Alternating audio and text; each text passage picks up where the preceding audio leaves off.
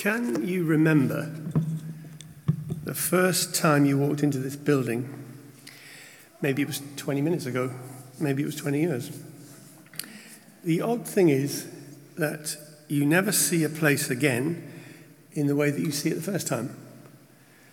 Like that first time you move into a new flat or sit in a cafe that would become a regular.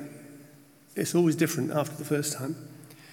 Walking into this place, maybe it was the great wooden slats of the roof that drew your eye, or maybe it was the absence of pews, or maybe it was this bright golden orange image calling your attention from the far end up at the chancel. The image that stretches across your service sheet today.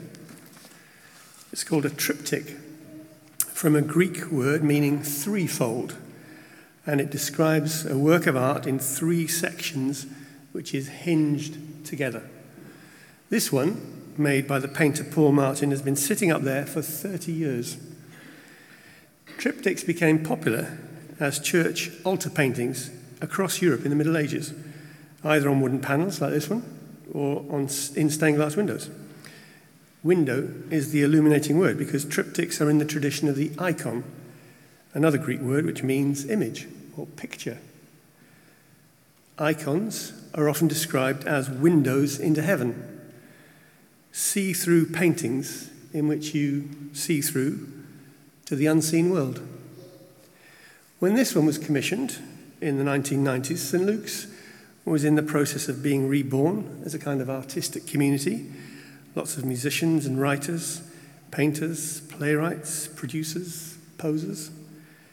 Things were so fluid that when you turned up on a Sunday morning, you never knew, you never knew which way round you might be facing in the service east or north or south. And the idea emerged of a mobile altarpiece, which could be wheeled into a new position each week. It's interesting that today, because of the Vox Holloway concert, we're facing in a different direction. But the, the um, mobile altarpiece wasn't a new idea. Until the 16th century Reformation, Many churches contained portable pictures, but the Protestant reformers decided people were worshipping these images instead of God, so they got rid of them. But in another part of the church, places uh, like Russia or Ukraine, or also Ethiopia, paintings always remained important in worship. This is the Orthodox Christian tradition, so that's different from the Protestant and the Catholic. And here, an icon is not seen as a work of art, the product of the imagination, but instead as a kind of revelation. Orthodox Christians see the Bible as a verbal image of God's truth and the icon as a visual image. So the painter Paul Martin, who also painted that and that which you can't see, he was influenced by the Orthodox tradition, and he believed that art can remind people of the divine presence in life. So back in the 1990s, Meryl Doney, who some of you know, she worked with people here on a brief for Paul Martin, the artist. And as St. Luke is known as the patron of the arts, the group came up with snippets of Bible verses which he drew at the bottom of each panel. And you can just about make them out as you look at it on your service sheet. Under the left hand panel, you can read, Praise the Lord upon the timbrel and the harp from the Psalms. Under the middle panel, In the beginning was the Word from John's Gospel. And then under the right hand panel, O taste and see that the Lord is good. And this is the line, as Justin points out on the service sheet, that inspired the composer Vaughan Williams in writing today's opening anthem. So the painter set to work, using a centuries old process, mixing beeswax with pigment and putting layer of colour upon layer of colour. The three paintings are set in heaven after Christ has come again in glory and the characters, they're all saints. But they're kind of ordinary saints. The, the sort of people that we might each meet each day. And some days, with luck, the kind of people we might be. So on the left panel, the saints are involved in music. And on the right panel, the saints are involved in art, in painting.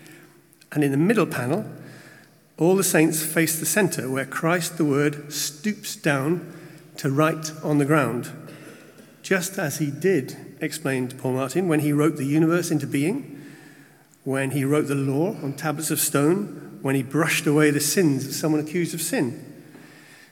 Or maybe Christ is not writing, but maybe Christ is drawing, just as the divine drew our world into being, made our universe her work of art. And then right in the center is a small child who is giving their crown back to Jesus Christ. And the child, if you look very closely, is wearing trainers. And you'll see they are Converse All Stars, which were big in the 1990s. The child is us, someone from our time and place and culture, offering their crown in service to Jesus. What's mine is yours, they might be saying. Now, if it was painted today, some of these saints might be tattooed. They might have earbuds on the side of their heads. They might be lost in the shining screen of their smartphone. If you look to the left panel, you see a saint carrying bells over his shoulders. And this refers to a time when the liturgy of the church was sung in a series of eight tones. And behind him, angels are playing shofars, the ram's horn trumpet. And next to the musician, niftily dodging the bells, is an ecstatic figure, arms aloft, a raver, dancing with joy. This is the penitent thief who only moments before was dying on a cross and then heard Jesus say to him, Today you will be with me in paradise. And now, suddenly, here he is in that paradise. He can't believe his luck. He's mad for it. Below him, kneeling, another saint offers bread while behind an angel carries a cup of water.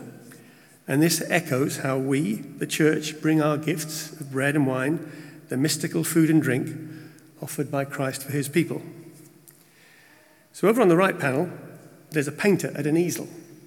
And this is our patron, the patron saint of the artists, St. Luke himself. And he's working on a, on a portrait of Mary, the Mother of God who is sitting on a throne in a stunning ultramarine blue outfit. There's a tradition that icons emerged after St. Luke painted a picture of Mary and Jesus together, and that became the model for the greatest hit of all icon subjects, the Madonna and Child. But there's another tradition, and let me tell you this there's always another tradition. You can see this one reflected on the left side of the right panel. So, on the left of that right panel, there's a saint covering someone's head with a linen cloth which bears the face of Jesus. The story goes that Kim, King Abgar in Syria had written to Jesus asking him to visit and heal him of leprosy. But Jesus was busy. In fact, he was actually on his way to Jerusalem where he would be crucified. So instead, Jesus washed his face in water, which miraculously imprinted a cloth with the image of his face.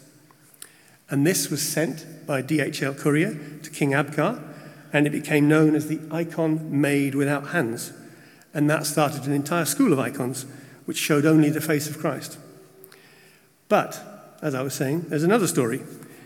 And this, this is that the magical cloth refers to Saint Veronica, who was moved with pity as Jesus carried his cross to Golgotha, and she gave him a hanky to wipe his forehead and when he handed her, her hanky back, the image of his face was impressed upon it. And here in the center of this right hand panel, dressed in blue, like Jesus, is Mary herself. But what is she holding? Any guesses? Some of you may have heard this. What is Mary holding on that right hand panel? Okay, I'll tell you. It's her knitting. She's holding a ball of wool.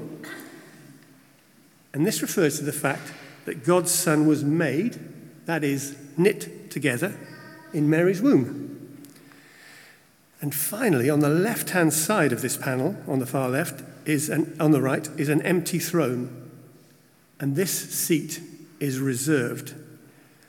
And this is because there's a seat in paradise where your loved ones will sit when they leave this life. And you and me, there's a seat, an empty seat, waiting for us with God and the saints. One of the themes of Orthodox imagery is how the living and the dead are actually present together, even though we who are alive no longer see the dead with our eyes. So, the cast of this triptych are what the Bible calls the great cloud of witnesses the faithful from the past, from the present, from the future, standing before Christ and his angels. It's an icon of hope. A long time ago, Meg over there, who I'm married to, we were in El Salvador in Central America at a time of the US backed war. There had been a bomb attack and 10 people were dead, and we went to the funeral.